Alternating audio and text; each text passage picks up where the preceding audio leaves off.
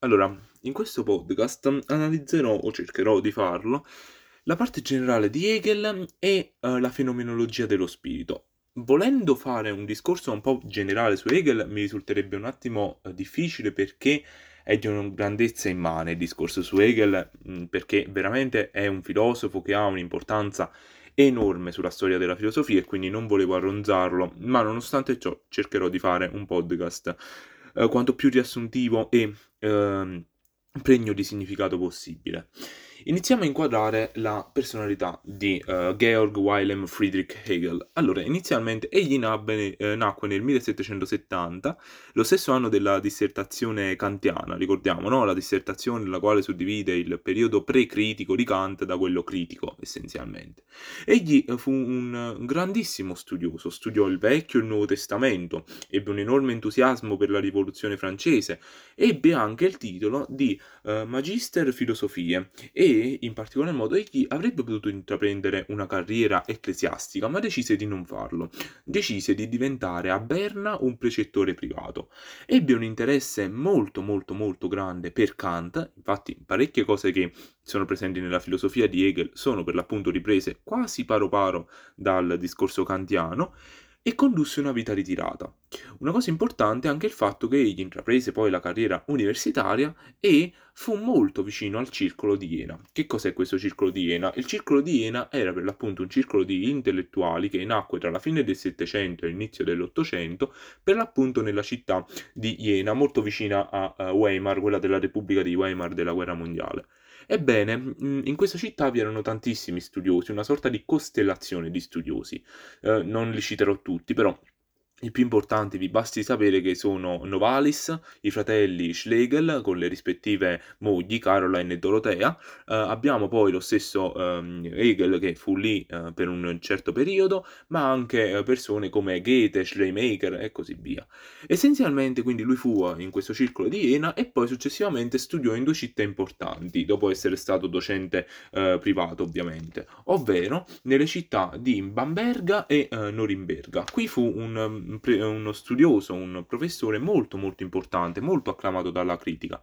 E nel 1807, eh, anche a seguito della rottura del rapporto con Schelling, un altro studioso del circolo di Jena, egli compose la fenomenologia dello spirito, per l'appunto la sua opera cardine, l'opera più importante del discorso eh, hegeliano.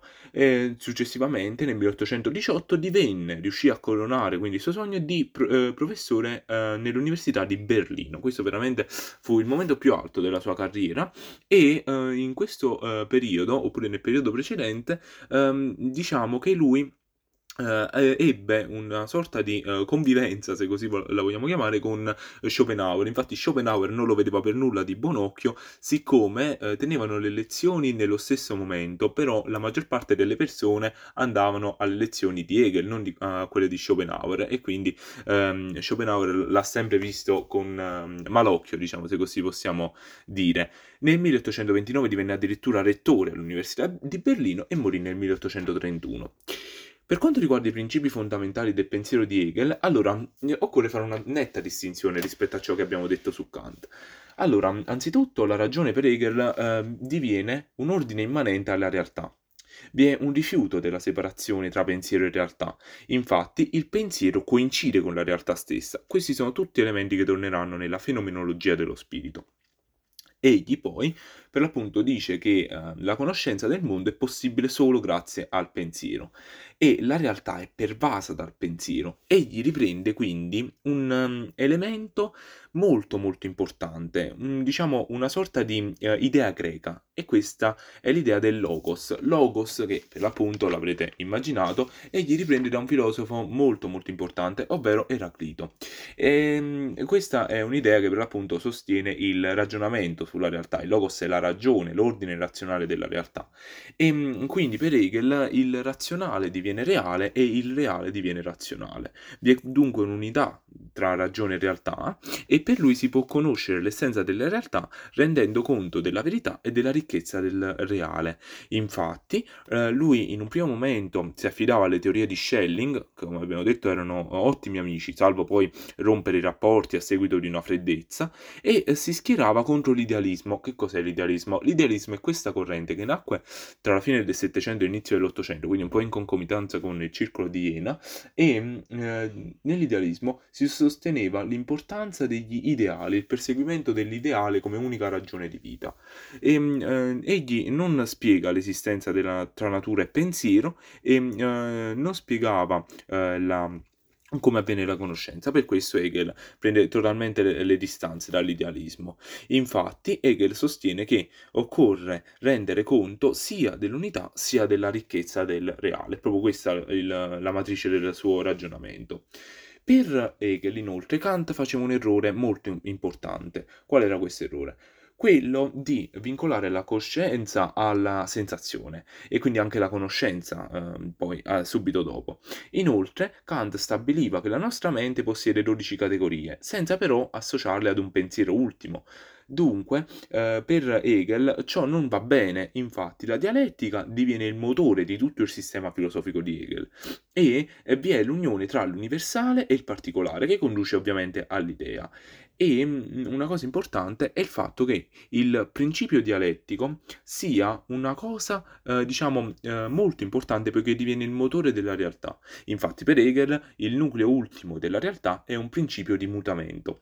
Che cosa voglio dire? Voglio dire che Mentre per i filosofi precedenti la realtà è statica, è stata creata così com'è e rimane così com'è. No, per Hegel la realtà muta, a questo nucleo, eh, diciamo che per l'appunto è attivo, è intelligente, cambia, è dinamico, non statico come era considerato precedentemente. Questo è il punto molto importante e la dialettica è il motore dell'intero sistema. Quindi nel caso in cui vi fosse la domanda che cos'è la dialettica per Hegel, è il motore di tutto il sistema che muove il mondo, il motore della filosofia, il motore della vita essenzialmente. E dunque eh, vi è questo nuovo concetto, il concetto del in sé e del per sé. Infatti eh, vi è per l'appunto eh, il concetto dell'in sé che è l'essere in ogni cosa, invece il per sé è l'insieme delle forme particolari di ogni essenza. Dunque vi, il, eh, vi sono i concetti e le forme concrete e poi vi è la verità. La verità che è considerata come unione tra concetto e realtà. Quindi vi sono vabbè, i vari principi di idea, spirito e di dialettica. Passiamo finalmente alla fenomenologia dello spirito, l'opera più importante di Hegel, il manifesto della uh, filosofia hegeliana. Allora, quest'opera, come abbiamo detto, fu composta nel 1807.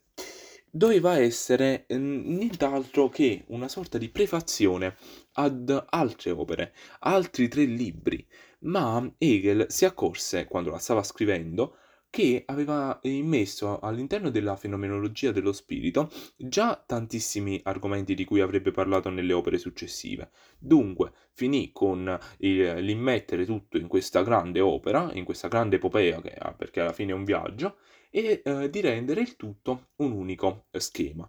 Dunque così nasce la fenomenologia dello spirito che vide la luce per l'appunto eh, nel 1807. Tale fenomenologia che cos'è?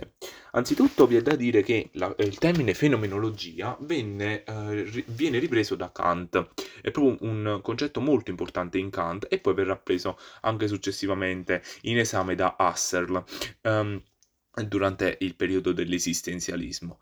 Ma eh, che cos'è la fenomenologia? È la scienza dell'esperienza della coscienza. Perché? Perché esamina le forme in cui la coscienza si manifesta, dunque mette alla prova la pretesa di cogliere l'essenza della realtà. Possiamo dire dunque che la fenomenologia mh, mm, serve per liberarci dalle false opinioni presenti nella nostra realtà e non è null'altro che un viaggio, è un cammino, non è propriamente filosofia, quella della fenomenologia. Non ci pensate proprio a confondere la fenomenologia con la filosofia, no, sono due cose totalmente diverse. La fenomenologia è un cammino, un cammino che porta alla verità, però la verità non si può comprendere subito, istantaneamente. Vi è bisogno di una fatica, la fatica del concetto, e questa è parte della coscienza comune della cultura per arrivare fino al sapere assoluto. La fenomenologia, dunque, studia i modi con cui la coscienza appare e questi modi sono in parte universali, in parte legati a situazioni particolari. Hegel citerà all'interno della sua opera la rivoluzione francese, gli imperi ehm, dei greci, l'impero romano, quindi mh, mm, possiamo eh, diciamo spaziare in tutte le epoche, se così vogliamo dire. E eh, un'ultima mm, piccola precisazione prima di partire, Hegel utilizza all'interno della fenomenologia le cosiddette figure. Quando parlo di figure, io intendo le tappe, le tappe alle quali ci si deve, eh, ci si deve fermare per, eh, diciamo, ehm, eh, eh, eliminare un elemento che può essere, diciamo, di fastidio alla verità assoluta, alla realtà assoluta. Quindi Hegel deve negare tale elemento per giungere alla determinazione e, e per l'appunto tale figura, tale tappa serve per null'altro che per una sorta di autofalsificazione, quindi un'esperienza della coscienza vi è questo movimento dialettico e dunque eh, vi è il, diciamo, la ricerca di eh, passare dalla distinzione, che è la verità, al rapporto, e quindi per l'appunto all'analisi del sapere e della certezza, per giungere all'essere in sé e all'essere per la coscienza, quindi a questo rapporto tra il sapere e la verità. Ok, quindi eh, possiamo eh, essenzialmente partire. La fenomenologia come si suddivide? Si suddivide anzitutto in due grandi gruppi. Il primo gruppo, eh, diciamo, sono tre elementi, tre argomenti, ossia eh, la coscienza, l'autocoscienza e la ragione.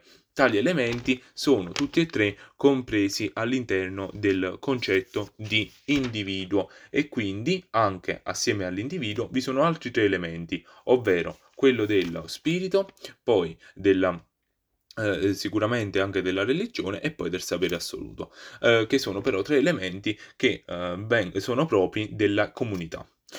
Allora, partiamo con la coscienza. La coscienza è il primo momento della fenomenologia e cerca di esprimere la relazione immediata del soggetto con le realtà esterne e si articola in altre tre figure. Quindi, quando parliamo di questi tre eh, momenti, quindi coscienza, autocoscienza, ragione e poi gli altri tre, ovvero eh, il, il spirito, religione e il sapere assoluto, parliamo di momenti. Ora invece parliamo delle singole figure che sono all'interno dei momenti.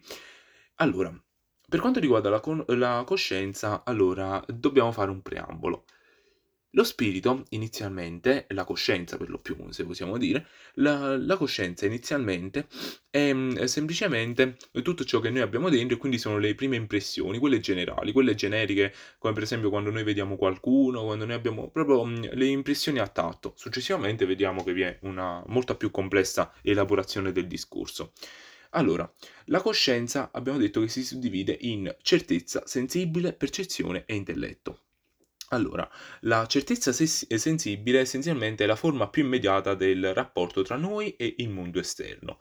Tale, eh, diciamo, eh, certezza serve per un rovesciamento della coscienza e quindi ehm, per, eh, diciamo, dimostra che la nostra anima dipende da un qualcosa di soggettivo e tenta di dimostrare che esistano delle qualità universali che il soggetto attribuisce agli oggetti. Poi vi è la percezione, la percezione la quale per l'appunto è l'essenza delle cose eh, che eh, risiede nelle qualità e che il soggetto gli attribuisce. Vi sono delle osservazioni in, momento, in questa figura della percezione in cui per l'appunto vengono analizzate le varie proprietà in comune con, mm, tra i vari oggetti. Quindi vi è questa analisi essenzialmente con una ripresa vabbè, anche del concetto di eh, qualità primarie e secondarie, sono quelle che eh, introdusse Galileo Galilei durante la rivoluzione scientifica. E eh, vi eh, si pone una domanda, ovvero come può un singolo ente avere più qualità? Questa è una domanda che si sono posti molti eh, tra i filosofi, anche Kant se la pose. E in tale eh, domanda avrà come risposta eh, l'intelletto. Perché? Anzitutto questa parte della, eh, diciamo, della coscienza non si chiama propriamente intelletto, ma si chiama forza, intelletto, fenomeno e mondo sovrasensibile. E il mondo sovrasensibile è reale di cui non, noi non sappiamo essenzialmente nulla. Per Hegel, per l'appunto, è, eh, diciamo, vi è il concetto di legge. Le leggi per Hegel racchiudono la struttura stabile della realtà e sono un condensato del mondo fenomenico. Dunque, La verità non può essere espressa adeguatamente finché viene pensata come uno dei due termini di un'opposizione, ma quindi deve divenire assoluta, come potrete ben immaginare. Dunque deve divenire infinità semplice oppure concetto semplicemente assoluto. Il momento successivo alla coscienza è l'autocoscienza, quindi terminato ehm, il momento della, eh, della coscienza e quindi dell'intelletto, passiamo all'autocoscienza. Che significa autocoscienza? Auto, questo auto a se stesso. Allora, essenzialmente, eh, diciamo, si elabora il pensiero che le cose non siano dipendenti più dalla coscienza e dunque eh, si ha eh, la mm, coscienza che eh, distingue nei propri contenuti tra se stessa e co- quello che si presenta come distinto. Dunque, tale distinzione è giusta e il soggetto eh, che pensa se stesso e il soggetto che pensa qualcos'altro è per l'appunto il rapporto base di tutta questa distinzione. L'autocoscienza viene accostata poi all'appetito. Ad esempio, quando mangiamo, noi abbiamo questa concupiscenza, questo appetito e eh, sotto tale veste si appropria dell'oggetto. Dunque vi è di nuovo il richiamo tra il rapporto eh, soggetto-oggetto, eh, caro molto alle filosofie eh, precedenti, è iniziato con Cartesio se proprio vogliamo dirla tutta, però questo appetito ritorna ciclicamente, quando noi ci, sazia- ci saziamo avremo sicuramente fame di nuovo successivamente. Dunque l'oggetto diviene di nuovo soggetto e eh, vi è la paura del confronto con gli altri, perché si teme il non riconoscimento. Ebbene, vi è una, per l'appunto una figura, una tappa, molto ma molto molto molto importante e molto celebre, la tappa della signoria e servitù. Che significa signoria e servitù? Allora, inizialmente l'essere umano quando incontra un'altra autocoscienza, intendiamoci bene, quando parlo di autocoscienza io intendo l'essere umano, l'individuo in sé. Quando parlo di, eh, per l'appunto, di uh, essere umano che incontra un altro essere umano, che intendo dire? Intendo dire che uh, stiamo parlando di due autocoscienze che si incontrano, però non sanno di essere delle autocoscienze gli esseri umani. Dunque, che cosa ne scaturisce? Ne scaturisce un momento di analisi, di conoscenza. Ma tale conoscenza non è possibile in quanto non si riconosce l'altra, l'altra, persona come una vera e propria coscienza. Dunque si arriva alla lotta. Ne scaturirà una lotta feroce, con sangue, con mm, per l'appunto tanto tanto dolore e dunque lo sconfitto poi, il quale eh, si dichiarerà eh, re, arreso, eh, de- diventerà per l'appunto un servo di colui che ha vinto e quindi questo è il momento della servitù. L'altra parte invece diventerà la signoria, ovvero il padrone. Però se in un primo momento si può pensare che quello che ha perso è il servo, colui che poi è diventato servo, si sbaglia. Perché? Perché il servo per l'appunto poi diventerà successivamente un uomo libero. Perché? Perché eh, l'uomo che si fa servire, la signoria per l'appunto, eh, non sarà altro che vittima e quindi per l'appunto subirà passivamente tutto ciò che fa il servo. Non sarebbe nulla senza il servo, avrà sì una libertà, ma sarà fine a se stessa. L'uomo che però invece veramente migliora, veramente eh, fa qualcosa per la comunità, entra in contatto con l'ambiente, eh, si, mm, eh, diciamo, eh, fa tante cose anche per se stesso, è per l'appunto il servo, il quale poi diventerà libero. Vi è poi il momento dello stoicismo e dello scetticismo. Allora, anzitutto Hegel analizza poi queste due correnti filosofiche e eh, analizza il fatto che l'individuo trova la libertà e la sicurezza nel pensiero, solo e soltanto nel pensiero. Dunque si può pensare che la coscienza diventi libera e vi è questo stoicismo. Per gli stoici, infatti, la verità risiede nel pensiero puro. Però, eh, successivamente, dal momento che eh, tale elemento non è mh, mm, propriamente eh, positivo per spiegare la, la, realtà, in quanto è sì pensiero puro, quindi qualcosa di buono, ma è vuoto, un pensiero puro vuoto. Dunque si arriva allo scetticismo, cioè l'autocoscienza inizia a dubitare di tutto il percorso compiuto fino ad ora perché eh, si è negato tutto quanto, quindi non è una cosa positiva. Dunque vi è una sospensione del giudizio, una pausa e eh, il, lo scettico per l'appunto accetta che la coscienza ha un contenuto empirico, però dubitando di tutto, eh, dubitando di ogni cosa, eh, la coscienza diventa infelice. Tale coscienza diventa infelice perché è colta in una lacerazione interiore, Dove si può rifugiare tale coscienza? Semplicemente in Dio, l'unico elemento che ci può dare un minimo di sicurezza nei momenti bui. E quindi si affida alla devozione.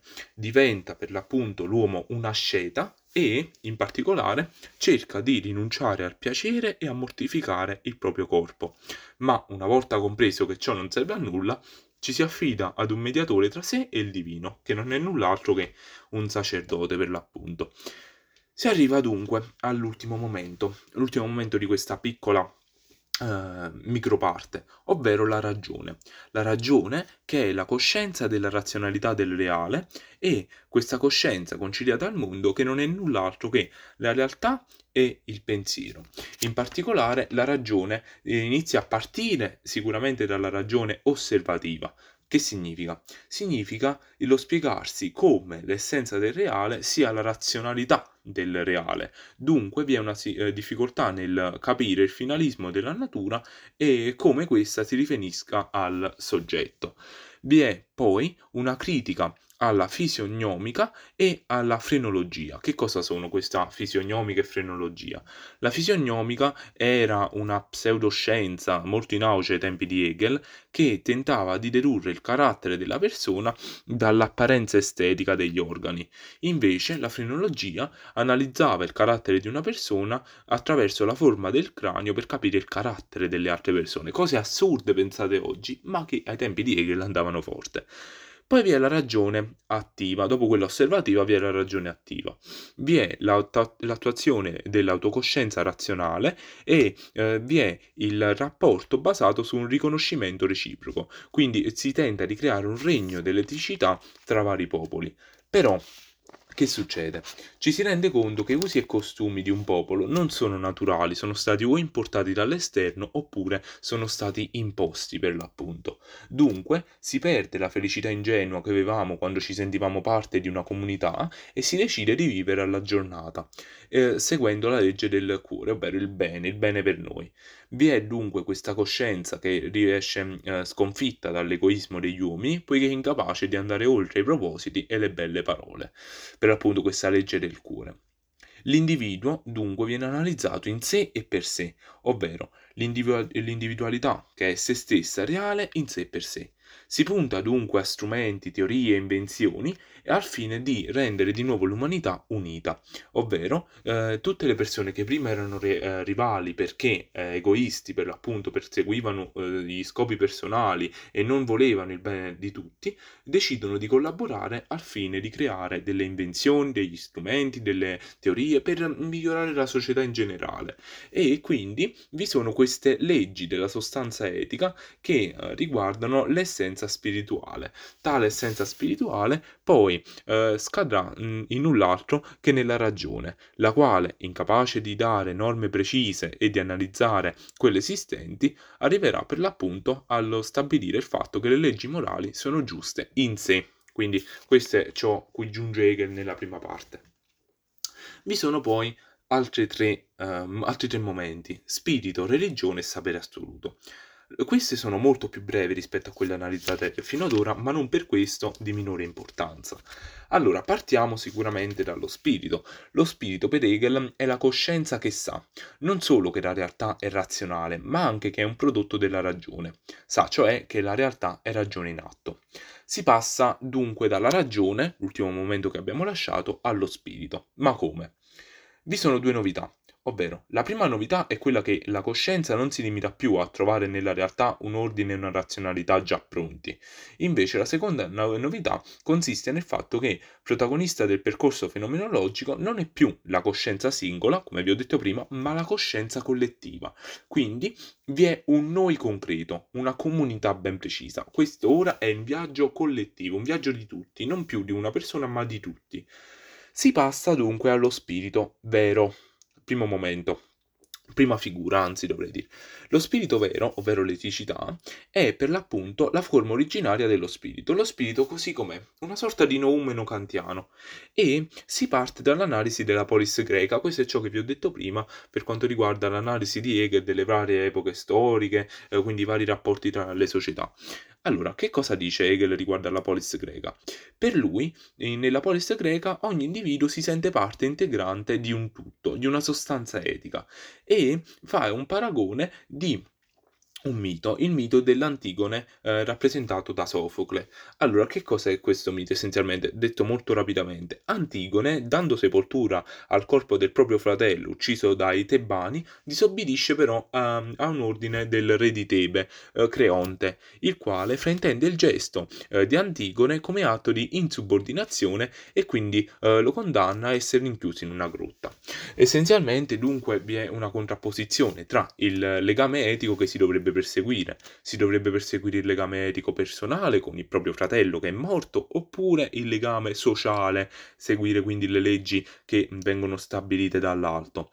Quindi vi è questa inclinazione della coesione e quindi la città non riesce più a resistere agli attacchi esterni. Ecco perché secondo Hegel è fallita la polis greca.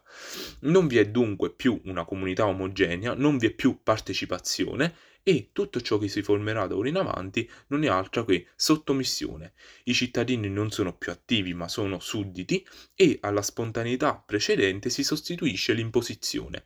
L'individuo non si identifica più con usi e costumi e ehm, si aggiunge per l'appunto a una nuova figura, la figura della cultura, eh, sempre compresa all'interno dello spirito. La vita eh, diventa immediata e lo spirito è per l'appunto eh, tormentato poiché non vede più un orizzonte. Ma vi è una speranza, la cultura. La cultura che, vabbè, come termine tedesco, per l'appunto è Bildung di sé e del proprio mondo. Che significa questo? Significa che la cultura eh, cerca per l'appunto, partendo dalla civiltà medievale e moderna, di, uh, di elaborare tutto ciò che abbiamo detto sino ad ora per migliorarlo. Che significa? Significa che mh, ci sono due distinti principi che si impongono ora alla coscienza. Da un lato il principio di aggregazione e cooperazione tra gli uomini, lo Stato, e poi il principio individuale, la ricchezza. Sono elementi che se notate torneranno successivamente anche con Karl Marx, Stato, ricchezza, sono tutti concetti che um, diciamo tornano sempre, tornano e ritornano, corsi e ricorsi. Per l'appunto, che dobbiamo dire? In, un prima, in, una prima fase, corrispondente alle forme più antiche di monarchia, vi è una forma nobile, ovvero mm, un esempio, quello dei cavalieri, i quali rinunciano alla propria autonomia per mettersi al servizio dello Stato. In una seconda fase eh, vi è invece la nascita della monarchia assoluta. Dunque, eh, attorno al sovrano si forma una corte stabile, la quale lo ubbidisce e lo, diciamo, eh, crea sempre questa adulazione che lo conferma nel suo ruolo. E vi è il principio della ricchezza, un io personale al governo. La terza fase invece è il secolo dei lumi, ovvero eh, la formazione di vanità e di mancanza di serietà all'interno della società. Hegel è molto spietato con il secolo dei lumi e quindi la coscienza fugge e, eh, si, eh, fugge e si rifugia nella fede per l'appunto. Vi è questa critica spietata verso l'illuminismo perché nonostante si professi la libertà assoluta, tutti i principi molto belli, carini, ciò non è vero. La fede infatti possiede superstizioni e pregiudizi, ma il mondo per gli illuministi è povero e quindi non si sa dire nulla sull'assoluto.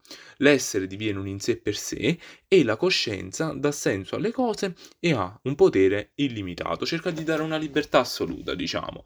E dunque la coscienza esprime la forma astratta della volontà individuale, come per esempio la uh, rivoluzione francese, nella quale vi era il rischio della morte continuamente. Vi è infine, in, come ultima figura dello spirito, lo spirito morale. Lo spirito morale che per l'appunto è l'ultima forma e eh, mentre nella figura precedente lo spirito agiva ma non si ritrovava nei prodotti del suo agire, tanto che si disperdeva nella realtà oppure fuggiva, ora invece si riconcilia con se stesso. Però in questo momento la coscienza sa che l'unica realtà sensata è quella che lei stessa è in grado di produrre. Non riesce più ad affidarsi ad un'altra persona, ma invece Hegel sostiene che la libertà è l'autonomia della ragione. Vi è questa concezione morale del mondo e la libertà assume la forma del dovere. Dovere ovviamente in contrapposizione con ciò che diceva Kant, ovvero la morale del dovere, sono cose totalmente diverse. Però vi è una cosa importante, ovvero la visione morale è indifferente al corso oggettivo delle cose, eppure pretende di modificarlo. Dunque, esige dal singolo che contrasti le inclinazioni naturali in nome del dovere. Però ciò conduce a un paradosso, perché se la società dovesse seguire una sorta di morale sempre, sempre e comunque, senza mai distoglierne, eh, allora eh, ciò condurrebbe semplicemente ad una inutilità della morale, perché sarebbe già insita all'interno dell'essere umano. Ma se invece la, la società non dovesse essere morale, allora ce ne sarebbe bisogno. Si giunge dunque a un paradosso. La morale è importante oppure non è importante? E soprattutto, nel caso in cui la società dovesse già essere morale di per sé, a cosa servirebbe la morale? Questo è un paradosso naturalmente, e dunque che cosa dice Hegel? Dice che si sostituisce alla morale kantiana, come dicevo prima, una uh, morale centrata sulla situazione, una sorta di uh, Gewissen, una uh, diciamo coscienziosità dell'uomo, ovvero eh, diciamo, eh, decidere caso per caso come agire, come comportarsi. La certezza morale può non riconoscere leggi su di sé e preferisce restare dunque inattiva e l'anima bella giudica gli altri e smaschera gli atti apparentemente nobili di ciascuno. È in questo momento che per l'appunto si aggiunge al mm, secondo uh, momento di questa uh, seconda parte per l'appunto, ovvero la religione. Nella religione lo spirito chiarisce a se stesso, attraverso simboli e rappresentazioni, la propria natura. Che significa ciò? Significa che eh, il, l'assoluto diventa soggetto. La religione dunque eh, cerca di chiarire la propria natura in modi diversi. Innanzitutto si parte da una religione naturale, la religione della luce, è quella primitiva, tra virgolette. Infatti lo spirito è vitale e eh, eh, vi è una, diciamo, un'analisi della natura animata, la natura considerata vitale e mh, mm, in questo momento i vari spiriti sono in lotta tra di loro e vi è un artefice, ovvero un'entità superiore che opera in modo istintivo. Poi la religione, grazie ai greci, diventa artistica, ovvero esprime il divino sotto forma di un principio attivo, come per esempio sculture, riti e eh, culti. Poi vi è la religione rivelata, ovvero il nostro cristianesimo. Che significa? Significa che il divino si incarna in un uomo e dell'uomo condivide per intero il destino, sino alla morte. L'assoluto dunque non è più separato dall'esistenza e anche la religione per descrivere lo spirito utilizza un linguaggio simbolico. Detto ciò, invece, si arriva al sapere assoluto. Che cos'è il sapere assoluto? È il momento culmine, il momento clou di tutto quanto. Eliminate tutte le negazioni, eliminate tutti i dubbi e analizzate tutte le figure, si aggiunge per l'appunto al momento più elevato. Vi è questa reinterpretazione in tema filosofici dei simboli della religione rivelata, della cristianità, quindi il culmine essenzialmente è la cristianità, che però poi si espone nel sapere assoluto. E quindi si aggiunge a tre elementi, ovvero al fatto che l'essenza della realtà non è sostanza ma soggetto, non esiste alcuna verità indipendente dal pensiero e il sapere e l'essere sono identici.